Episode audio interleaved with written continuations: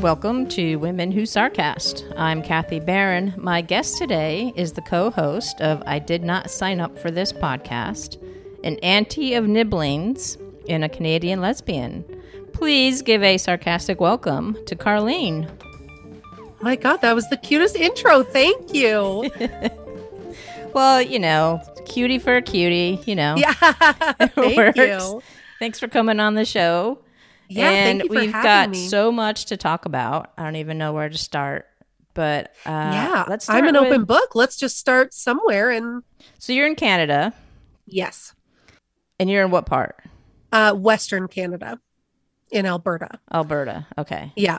So is there like if someone says I'm from Calgary or I'm from Toronto, or you're like, ew, you know, like the stereotypical kind of like how we do here in the States, basically. Yeah. I think there's some, but like we're Canadians, so we try to be really friendly and people pleasing about it. But yeah, I would say east to west, like Toronto, Calgary thinks, you know, where I'm from, um, seems to think that Toronto, the universe revolves around it. And I don't know, we're probably like the big Texas of Canada over here in Alberta. So right. Well, I don't know if that's something to brag about necessarily. yeah, no, it's but- it's not. It is certainly not. So what's some like Canadian slang? I mean, they have like the the eh, the a, the uh, the oh ooh, yeah, I do say a. Yeah. but it's all in Yeah, the we've got- timing and it's all in like the enunciation Yeah. and, and the emphasis right behind it. Yeah. Yeah. I think A is a big one. I think we say, oh, yeah, no, for sure. Like we like, it's like a, but it means yes. But even though we're saying, oh, no, for sure. Yeah. Right. Um, what's another one? Yeah. I know there's a joke that we say oot and a boot if we're just out and about, but I guess that sounds funny depending on where you're from. I think Americans love Canadians. I mean, I can speak for myself, myself I guess, because uh, you know, I think that I love visiting British Columbia. I've been up there a few times, and I grew up in New York State, which is like I've never been to Canada, Canada on the East Coast, even Yeah. though I grew up in New York State, up in that area. But as far as living out here in California and going up to you know Vancouver, it's Yeah. uh, I love it. yeah, we're just one province over. I think you are missing out if you don't make your way into Alberta because we also have like the Rockies, but we've got some like desert and yeah, some pretty some pretty cool stuff. Yeah. Yeah. I feel like we talked last time when we did the interview for the magazine um, that we need to find you someone to marry to get you up here. right. It seems like things Yeah, are not going great down there. Yeah. Yeah. It's getting worse. As Yeah. you probably have seen over the last week. That um yeah, the Roe versus Wade thing is Yeah, not good. No, it is not good. But you're in California, which I think is the better state to be in under these conditions. Yeah. Exactly. Yeah, I mean, if it goes to each state, then we're kind of screwed. right. Yeah, yeah. It's been re- it's been really interesting to watch along. But that also kind of sets the I mean, Roe versus Wade is like the gateway to all the other laws. Uh Yeah, that could be dismantled. So we'll just have to see what happens. And I went Yeah. to a rally. I live near Oakland. I went to a rally last week, the day that it was announced on Tuesday. Oh wow. And it was just a you know a small one, and the people Yeah. were speaking, and yeah, people are pissed. Women Did are- anybody dress up are as a handmaid? There were two. I'll Yeah. have, I'll have to send you the the photograph because I took a um, photograph of them. But yeah, and yeah, women are pissed, and they made it pretty clear at that rally. So as they should be. And these are women that are like in their seventies that have been Yeah. through it for a long time already. And they're like, "There's no way we're going back." You know, I have daughters, I have granddaughters, and you know, there's no way. Yeah. Yeah, it's pretty scary. I think we are really um fortunate in Canada. We don't have the best healthcare or politics, but you know, like I think we've we're a little bit more liberal up here. hmm Yeah. Well, you're definitely a lot more friendly. So Yeah. yeah, that's fair. I, I do think that's true. Yeah. Yeah, that is true. So, in celebration, um, Pride is next month. Yeah. And although every day is Pride, uh, I'd love to hear your coming out story and what you're willing to share. Yeah. Yeah. It's kind of, um, I think, I think, I don't think it's unique. I think probably a lot of um, people in the LGBTQ plus community can probably relate, but um, I didn't just like come out once. I came out when I was 14. Um, I realized I was, I got my first job at a restaurant and I was a hostess and um, I met a lesbian and we instantly just had chemistry and I was like, oh my God, like I'm a lesbian. And so, um, and so you knew was she like, was a lesbian. Yes, she was very like masculine presenting. Mm-hmm. I would mm-hmm. say, I mean, that was 1998, maybe. Mm-hmm. And so I would say by today's standards, she would probably be considered like androgynous or more like masculine leaning. Mm-hmm. And, um, her name was AJ and we hit it off and she was a little bit older than me. And I was like, it had never occurred to me because I I talk a lot when I do interviews about coming out that there was just no language in 1998 about like what a lesbian was. There was no representation about what queer meant and the only thing of the queer community I had seen would have been on Jerry Springer, probably. Interesting. And it was, yeah, it was just like, it was very uh, ridiculed and it wasn't taken seriously. And there was a lot of like slander, you know, like negative language used. And so it had never occurred to me. And then I was like, oh, I'm gay. And I told my stepmom in confidence, and she promptly told my dad out of confidence. and right. uh, my parents just put an end to it. They were just like, we didn't even talk about it really, but it was sort of like, no, you don't even know. You're too young. You wouldn't even have an idea. Mm. And then they sent me to a Catholic high school. So I went, I grew up going, I grew up non religious, public school. Like there was, it was just normal, I think. And then yeah and then i got sent to a catholic high school and then i got really educated on the uh like religious straight agenda i call it so right, right. that's where i got the lessons that like homosexuality is a sin and you know marriage is between a man and a woman and you know all of this stuff so mm-hmm. I just remember it's like this weird it's like this weird fog came over me because i was like okay well i guess i'm straight like i guess i like i didn't I didn't fight it. I was just like, okay, well, I guess I'll just date some guys. But I laugh now because there were so many of us that would like go to parties and get drunk and just like make out with girls right. and then be like oh my god we were just so drunk like how silly right. and then and then we'd like go with our boyfriends you know right. and so then after high school i remember it's hindsight's funny. I remember going traveling. I went to Europe with my best guy friend who I was in love with, and he's now gay, and or he was gay, but he's come out as gay and mm-hmm. he's married to a man. And we went to Europe together, and I had so many feelings about so many girls that I met on this trip, but I just convinced myself that I just had this like friendship crush on them.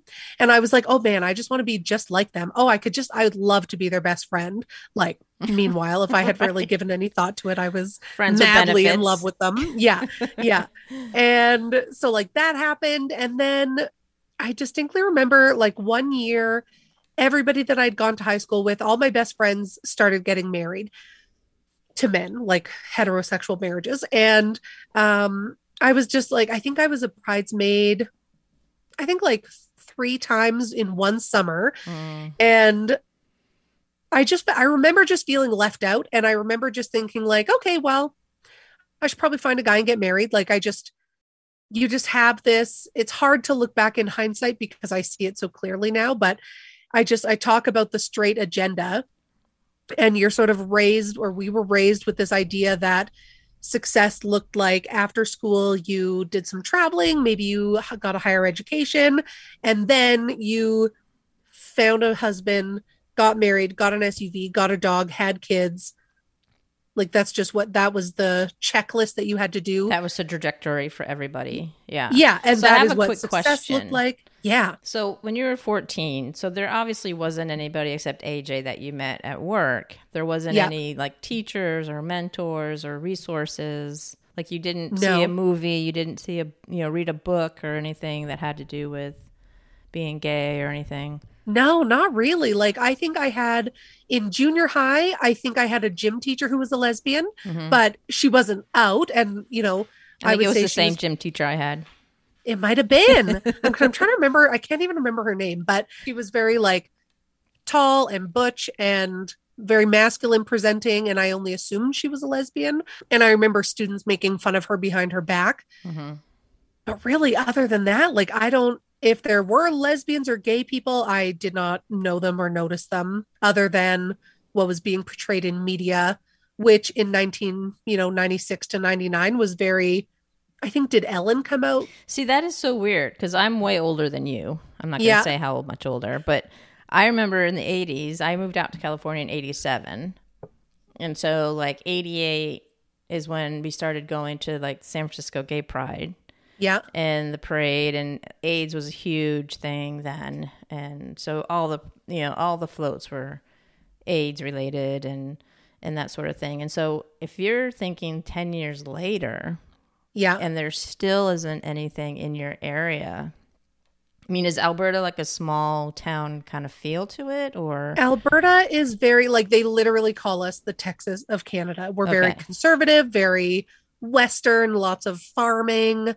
Um it's very, country? yeah, yeah. politically conservative.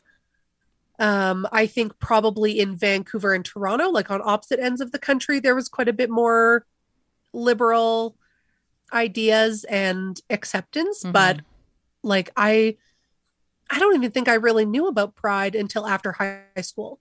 Like Hmm. it just wasn't part of my Right, universe. right? Yeah. Yeah. and I can relate to that Yeah. because I grew up in a small town of like five, six thousand people in New York, and Yeah. growing up in high school, like I said, I had the gym teacher and you know the typing teacher that was like out as bisexual and but no one i wasn't i didn't have enough courage to go to them and say hey look this is what i'm thinking. I feel like i'm different. I Yeah. would like i remember one time i went into the typing teacher's class room and the gym teacher happened to be there with her. And it was like okay. And so that was like a total light bulb went off for me Yeah. and so I went in there, asked them some stupid question about some assignment, and hoping that that would kind of like generate some kind of like conversation or something. yeah. But they just Like, did you want them to ask you? Like, yeah, did they want? yeah. I wanted them to like their gaydar obviously wasn't working or they didn't pay attention. Yeah. But it would have been nice to have them kind of approach me. And they didn't. You know, I seemed like Yeah. more of a nuisance to them. And so then I left. And then, you know, I didn't really come out until I moved to California. Well, actually, in college is when I had my first Yeah. experience and uh, with Straight Girl. Uh, so I got to love that. And um, so that was my first experience with that. So, Yeah. Yeah, I I got my queer like sex education from my first girlfriend AJ and because it wasn't talked about because my family didn't approve it or want to acknowledge it you know it stopped there. And in school our sex education was very heteronormative. And yeah like that there there just wasn't anything. And so even you know so all my friends are getting married. And i remember meeting at that point i'd be in my early 20s and i remember meeting a few lesbian couples and i remember being like obsessed with like watching them and like just like i was i couldn't not look at them. And i was like oh my god like that's a lesbian couple those two women. And it just like blew my mind. And but it never blew my mind enough to be like hey i want that for me. I just couldn't explain why i was so obsessed with them. Mhm. and so yeah so i was like i was i was in all these weddings and um my co-host michelle it was her wedding and i was like it- just before her wedding i was like i need to start dating. I need to like settle down. And so she created a plenty of fish profile for me there. which there. was no yeah there was no tinder there was no Yeah. nothing. It was just plenty of fish or i don't even know what else. Um and and i ended up meeting my who would become my husband. And he was like if you've ever seen dirty john or heard the podcast it Mhm. was very similar um he is he's got antisocial personality disorder he had an extensive criminal record none of this i knew at the time. He was a narcissist. He just sort of like, I think I was prime for the picking because I had low self esteem. I wanted to get married because everybody else was getting married. And so it was very easy for him to just like move me along this agenda. Right. Um, you know, that's the other thing I say. So I just call it the straight agenda. I'm just gonna like coin the coin the whole thing because you know, he proposed to me. Everything about our relationship was so celebrated in our in our society and my family. They were like, yeah, Carling met somebody. Yeah, like he's a man, I think was probably the underlying tone. You know, he's so great. And nobody pointed out any of the red flags. And if I was a little unsure about something, they were quickly squashed by being like, oh, like that he's just a guy. Oh, you know, like it's fine. And you know, I wanted so badly to be accepted and so badly to just fit in. That's what everybody wants. Mhm. And so as soon as I was dating him, I suddenly fit in with all my couple friends. I suddenly, you know, had someone to bring to family dinners and you know, my dad finally had somebody to, you know, arm wrestle with and be manly man with and and so I was like, well, this is great. Like I finally fit in to life. And he proposed to me. So I didn't want him to propose. I told him no, like there was a lot of abuse happening and all this stuff Mm.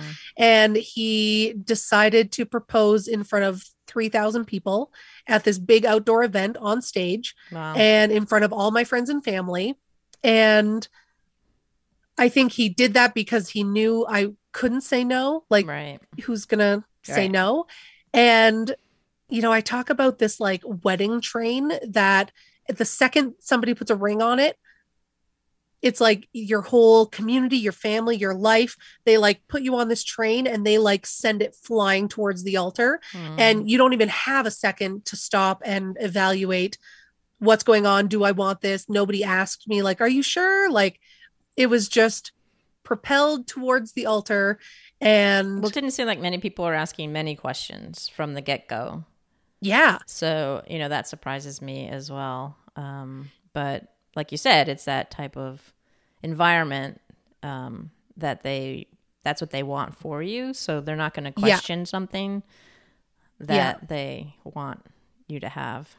Yeah For them, it seems Yeah. like for them they wanted you to be married. For them, they wanted you to find a guy, you know. Yeah. Yeah.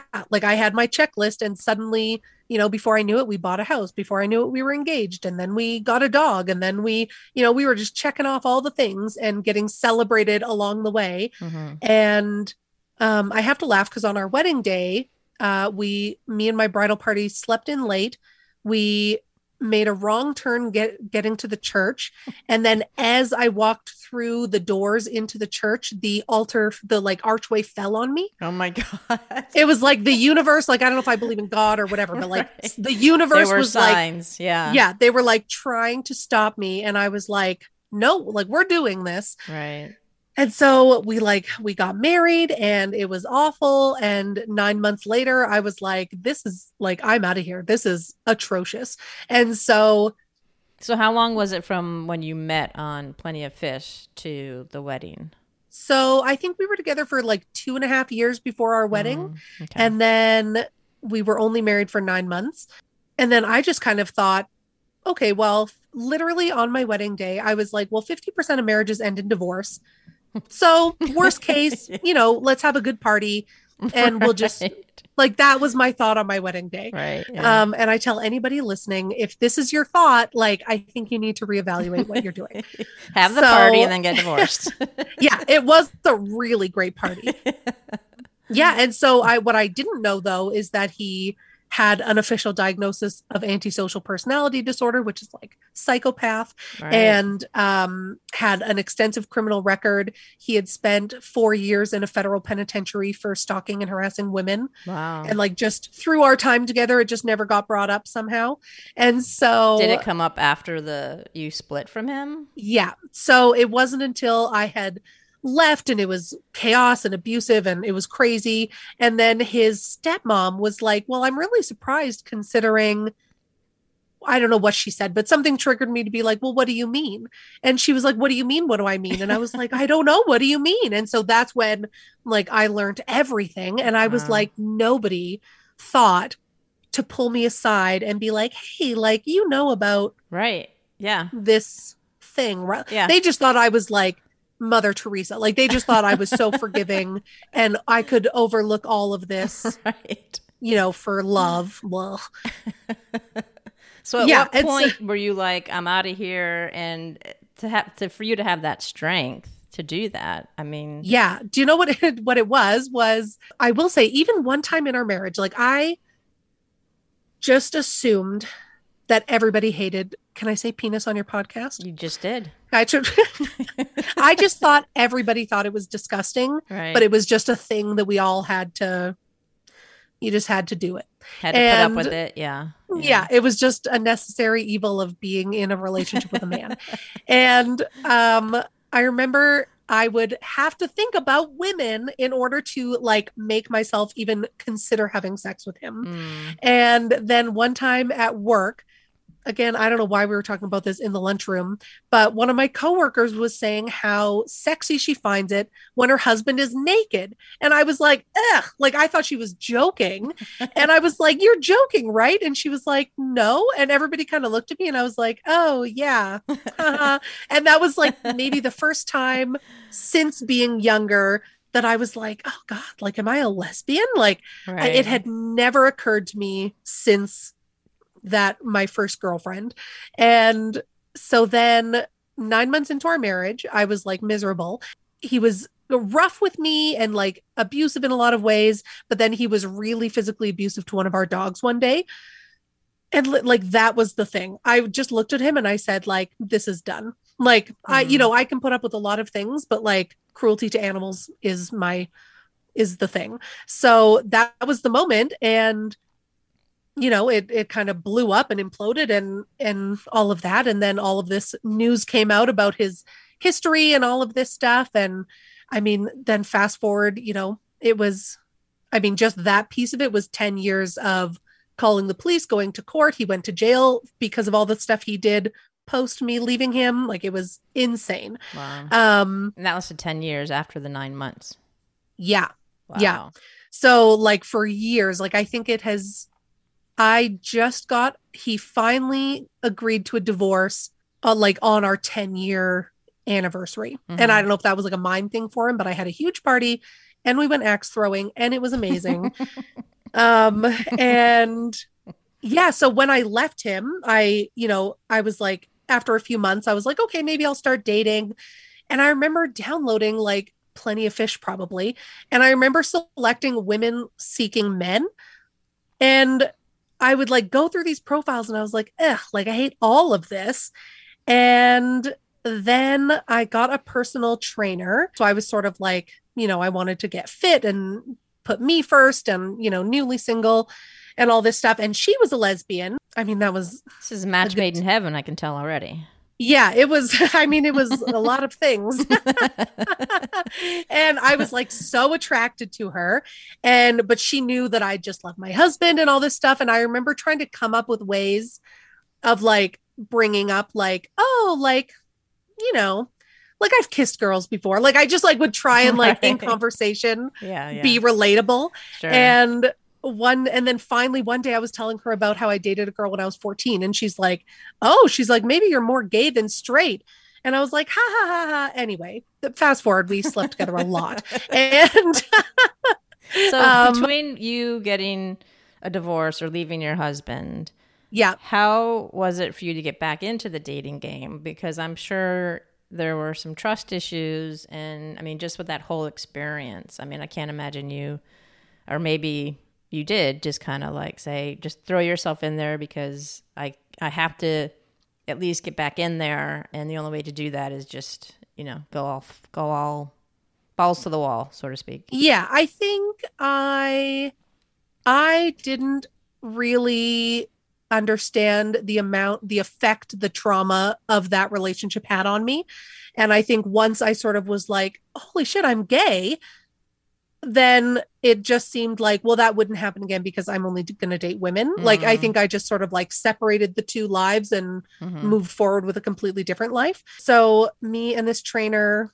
ended up having an affair, you know, and not an affair. We were together, but not really. And she was problematic in a lot of ways, but it was a real good time and good confirmation that I was, in fact, a lesbian. Right. And then I had to come out again, like, and it was almost like more stressful because I was so scared to tell my family because of their initial reaction when I was 14. And I really felt like I was just going to be disappointing them. It wasn't a great reaction from any of my family. I Mhm. told my sister, who is a like devout, devout Catholic and married to a very conservative Catholic family. And, you know, she said, well, she was like, you know, you know what the church believes, but you know, you're my sister, so I'll pray for you. Mhm. Yeah. And I was like, well, that's nice. Thanks. Yeah. Um I'll take it. I lo- yeah, I, I love you anyway. And I was like, Sure. okay, well, ouch, but okay. Mhm. And then when I told my mom, I don't even know. So my parents are divorced, and I don't even know, you know, why it had to be sort of like transactional or it had to be like, um, like an agreement because she was like, you know, I was like, so like, you know, I I'm gay, I'm dating women, and she was like, okay, well, you just can't judge me for dating black men then, and I was like, I just feel like I've never judged you. Like it was such a defensive, like, like, she an had to come back. offhand. Yeah, yeah, you like she had to yeah. come back at me with something that I then had to Right. be okay with, and it was really weird Yeah. because she had dated black men. Black men are great. Like I, there was never, it wasn't a point of contention between us. Mhm. And I was like, okay, fine. So, like, that was fine. And then when I told my dad, he was like, well, he was like, just because, you know, you dated this one bad guy, you had this one bad experience. And I was like, I was like, well, no, like, that's not really how it works. And he's like, okay, well, you just have to promise me that if the right guy does come along, that you'd consider it. And I was like, So I even mean- after all those years, yeah, it's they weren't they weren't budging. They were not. Yeah. They were not going to hear your side of the story. They were not going to try to not necessarily be convinced, but at least hear your side yeah. of your story. Yeah. It was just yeah it was weird. Like i wasn't shunned or turned away but it was just very like i don't know like it was just really weird. And my family we notoriously just don't talk about things. And so we just never talked about it again. I just went forward dating women and that was it. And lived your Um, life and and I'm guessing yeah, they're and- still part of that, right?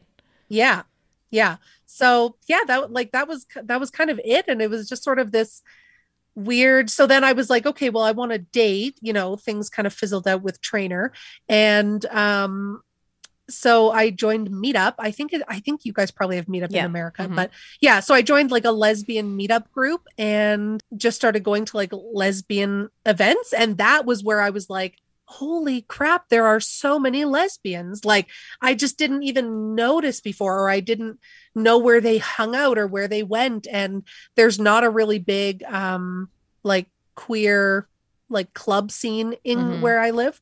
Um, there's like one gay bar, but it's mostly gay men. And any, I think there used to be like a lesbian bar, but it closed down before I came out, which I'm sad about. Mhm. And so we just kind of took over places. You know, I started hosting um, a lesbian pub night. And so it was, you know, we would just book out a room at a pub. And if you identified as lesbian, you'd come and hang out.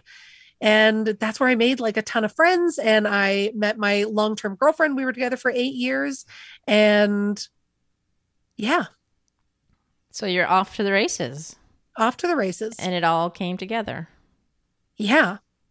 But it really, yeah, it made me realize sort of like just how messed up our culture and society is on this. I just call it our, our straight agenda. Like, why was it never talked to me about, you know, what does attraction look like? What does healthy relationships look like?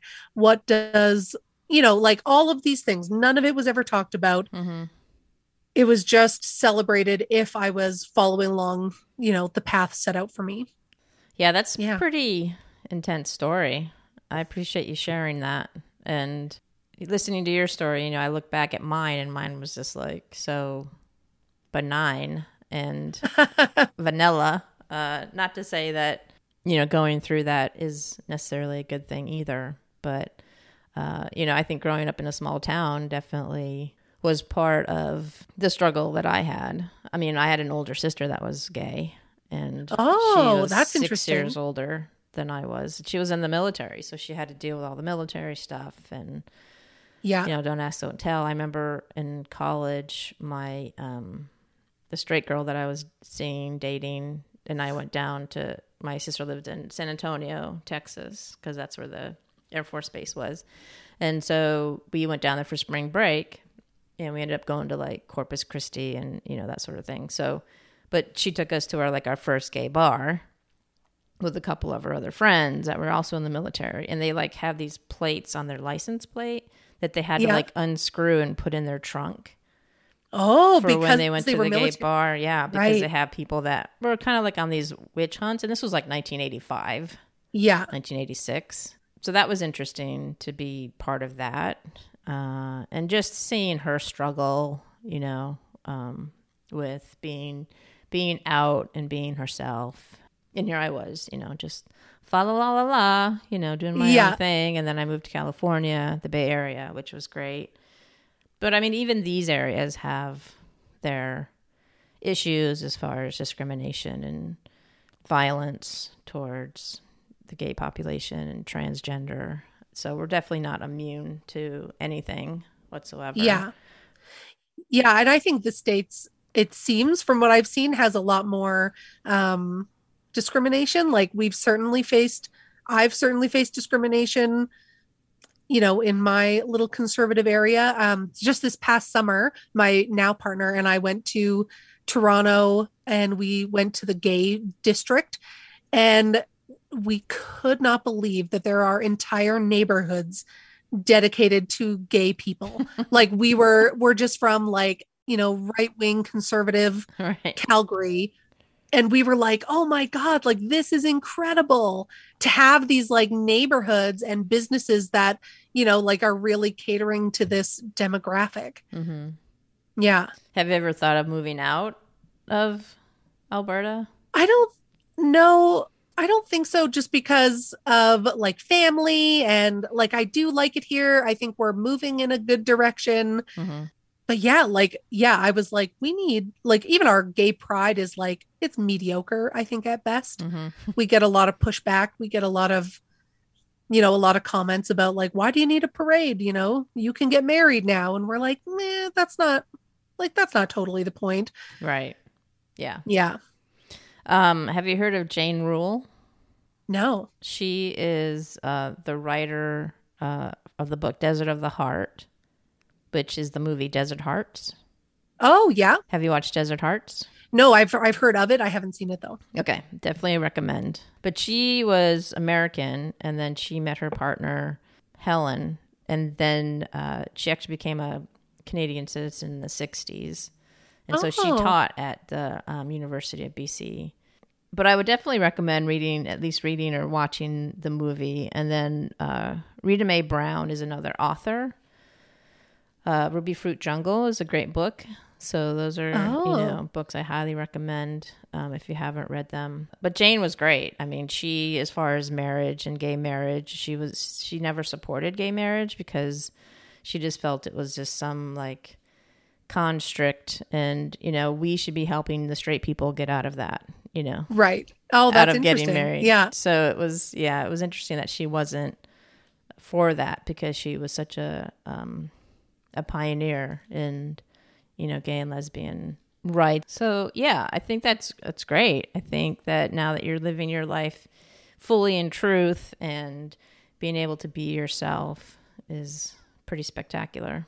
I'm so happy to see like my whole mission now in life is to just be the representation that I didn't have as a kid and I'm glad to see like Blues Clues had a pride thing and you know Mhm. like it it seems like it's coming out more and I've got you know a non-binary bisexual nibbling I call it which is a gender neutral niece nephew and you know just the access to media that they've got the access to representation is just so refreshing and I'm so thankful for it and I don't oh one thing I didn't talk about is sort of the um like my coming out of so I lived a very like I thought what am I trying to say? Like my own personal like how I presented to the world. Mhm. Um I thought if you were a lesbian you were lesbian you were either butch or femme Mhm. and I didn't I knew that I wasn't like quote unquote butch, but I never really felt comfortable as like a really feminine presenting person and it was I mean actually probably one of the things that started sort of the breakdown of my last relationship was that I wanted to cut my hair really short and that was a really big problem in our relationship because she liked really feminine presenting women and one day it just occurred to me that like why do I wear heels when I hate them so much? Why do I wear dresses when I feel so awkward in them? Yeah. And I sort of like it took probably three years, but I really transitioned to like I should find a picture. I had like hair down to my like armpits. I had I wore like a ton of makeup. I wore heels and dresses and skirts, and I was still a lesbian, but I thought I had to be this still feminine presenting. Mhm. And I've really embraced this sort of like finding, you know, like just because I have boobs doesn't mean I need to show them. Like I just thought I still had to look really feminine yeah. Yeah. and yeah it's been like it's been a really interesting journey to be like oh like i question a lot of things like why like why do i need to i don't know fill in the blank here you know yeah. be, just is it because i thought i had to be or is it because i actually feel comfortable like that and yeah. You kind of find your own style and whatever feels comfortable.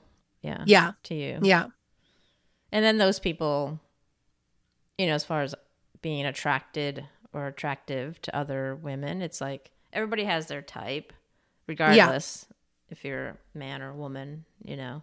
yeah Well, that's Yeah. great. but now i'm just me Well, you're always you, yeah well uh, yeah i'm like but now you're a happier version of me you. Yeah, yeah exactly. So when you share your story, what is it that you want people to kind of take away from it? I think I just want people to question why we or they are doing things because I don't think we spend enough time questioning why we're doing things. Is it because it's making you happy? Is it because you actually want that? Or, you know, like I just assumed I would have kids, but like I don't actually want kids. And, you know, like thankfully I figured that out beforehand, but I just assumed like, oh, I'll just obviously have kids. I'll just want them eventually. So I just I always really question the why we're doing things and you know, I question I don't know, I question people like my co-host Michelle has 5 kids and I think I think she loves me for it, but I question her a lot on if there's like a really heteronormative conversation we're having. You know, eh, you know, if you if you ask a kid, an 8-year-old female, oh, do you have a boyfriend? Like, first of all, why are we talking about that? But secondly, hmm you know, why aren't we leaving room for them to possibly have a girlfriend? Or, yeah, I just like, I want there to be more open discussion, more questioning why we're doing things, and just providing like more representation because then we're not going to have people, you know, like me getting married and trying to settle and not being happy and then having to go through all of that you know like what would your life have looked like if you know you had come out as gay if those teachers had asked you something you know and like what would my life have looked like if at 14 i was in you know my sexuality was embraced you know i maybe never would have gone through all of that abuse and right. you know right. so i just think yeah like and the you know i just feel for what's going on in the states with the you know gender affirming healthcare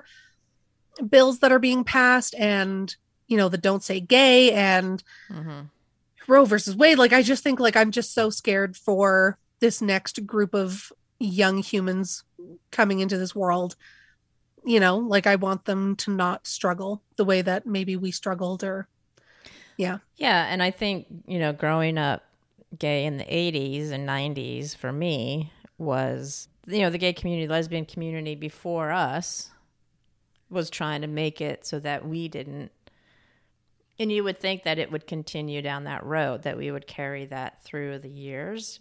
But then Yeah. all of a sudden, it's like, it's it's like we're starting from square one again. yeah You know, with the whole Florida bullshit. And Yeah. you know, granted, that's just one state, but, But, like, there are many starts. states down there. Yeah. yeah, that would totally jump on that bandwagon. Yeah, it is scary, and it sucks that we have to continually, over and over and over, make the path safe for Yeah. future generations. Yeah. Like I just think we need to what's my I always say like, you know, you do your best until you know better and then you do better.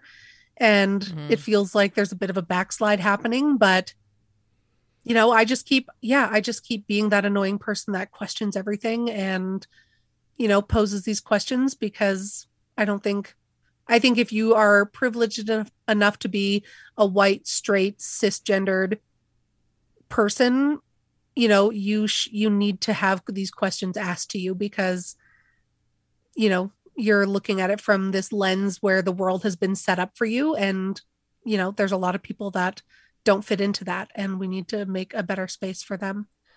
Yeah, for sure. Yeah, that's my story. Well, thank you. Thank you. I appreciate that. So, I wanted to talk quickly about your podcast.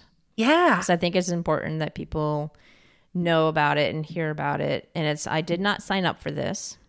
And can you tell me just a little bit about the podcast and your host Michelle and the stories that you hear from your guests? Yeah, you bet. Yeah. So my my co-host Michelle and I, we've been best friends for over 20 years. And um, she suffered a tragic loss. Her husband died, and they have five kids. And you know, we we had sort of been tossing around this idea of wanting to do like a true crime podcast or just something fun, like a project. And one day I was just like, I was like, you know, we didn't sign up for this. And she went, she was with me through the whole court proceedings of my of my husband or ex-husband and all of that. And um, we've just been through a lot together. And we were like, yeah, we did not sign up for this. And so the concept just came from wanting to have conversations with people who have interesting stories to tell. Um, people like everyday people who who have said, I did not sign up for this. And just like hearing their stories and being a platform to to share. And I think what it does is people hear a lot of times we hear that people hear the story and think, oh, like I didn't know that somebody else went through that, or oh, I didn't know that, you know, somebody could go through something so similar and, and come out of it okay. Yeah. Yeah. And that's pretty intense. I mean, I've I've listened to a few of your episodes and you know, week after week I commend you and Michelle to I mean it's it's a lot, you know, to hear I, I think it's great that these people are sharing their stories because it it um I don't know, for me it humbles humbles me and helps me understand other people when I when I hear people's stories Yeah. but to take that on, you know, every week, it's and and I know you guys kind of infuse humor, you know, when it's called for and needed. Yeah. Um, so it's a little bit lighter than, you know, um, and it seems like people are at the point in their lives where they're okay to tell the story in a way Mhm. that's not, you know, so still really fresh. I mean, I know it never goes away. The grieving never leaves. Yeah, we do. Yeah, we cover some pretty heavy topics, but you know, our big thing is laughter is our own trauma response. Mhm. and so we do try to infuse humor humor and we do try to find you know lighter moments to to work with um and i think there's there's space for that even in the darkest stories and i think our you know the guests that we seek out have a very similar philosophy so Yeah. You know life is heavy and stories are heavy but if you can't laugh you'll be crying so Right. we got to find room for both Exactly. Exactly. Yeah. yeah So you two, you and Michelle are pretty big on TikTok. oh my god like big on tiktok uh, we don't have you're like we watch a lot of tiktok i don't know that a lot of people watch our tiktoks Well, I see your TikToks on his. I'm not on TikTok, oh but I see your TikToks on Instagram. So that Yeah. just gave me the impression that you, know, you guys are celebrities on TikTok. oh god no we're very small small potatoes over on tiktok but thank you yeah we try you know we're we're just those like mid to late 30s mom and a lesbian trying to be relevant on tiktok Well, you guys do them very well, like with the Oh, audios thank in the you. back, and you're trying to lip sync the, you know, the the audio. Very impressed. Yeah. Very impressed. well thank you because we there's no way I'd be hard. able to do that. and Yeah. you know act at the same time. You know. Yeah, yeah. So where can people find you uh, and Michelle? yeah, pretty much anywhere you get podcasts or anywhere on social media. If you look up, I did not sign up for this. Uh, we will, we hopefully will pop up, and we would love for people to listen, download, check out our TikToks if you dare, and have a good laugh at us. Well, thank you for being on the show. I really appreciate it. My God, thank you so much for having me. Thank you for listening to Women Who Sarcast, an independent podcast. Email us at womenwhosarcast at yahoo.com and follow us on Instagram and Twitter at Women Who Sarcast. Get your copy of Women Who Podcast magazine today. Visit womenwhopodcastmag.com to subscribe. Show music provided by Mike Imbasiani.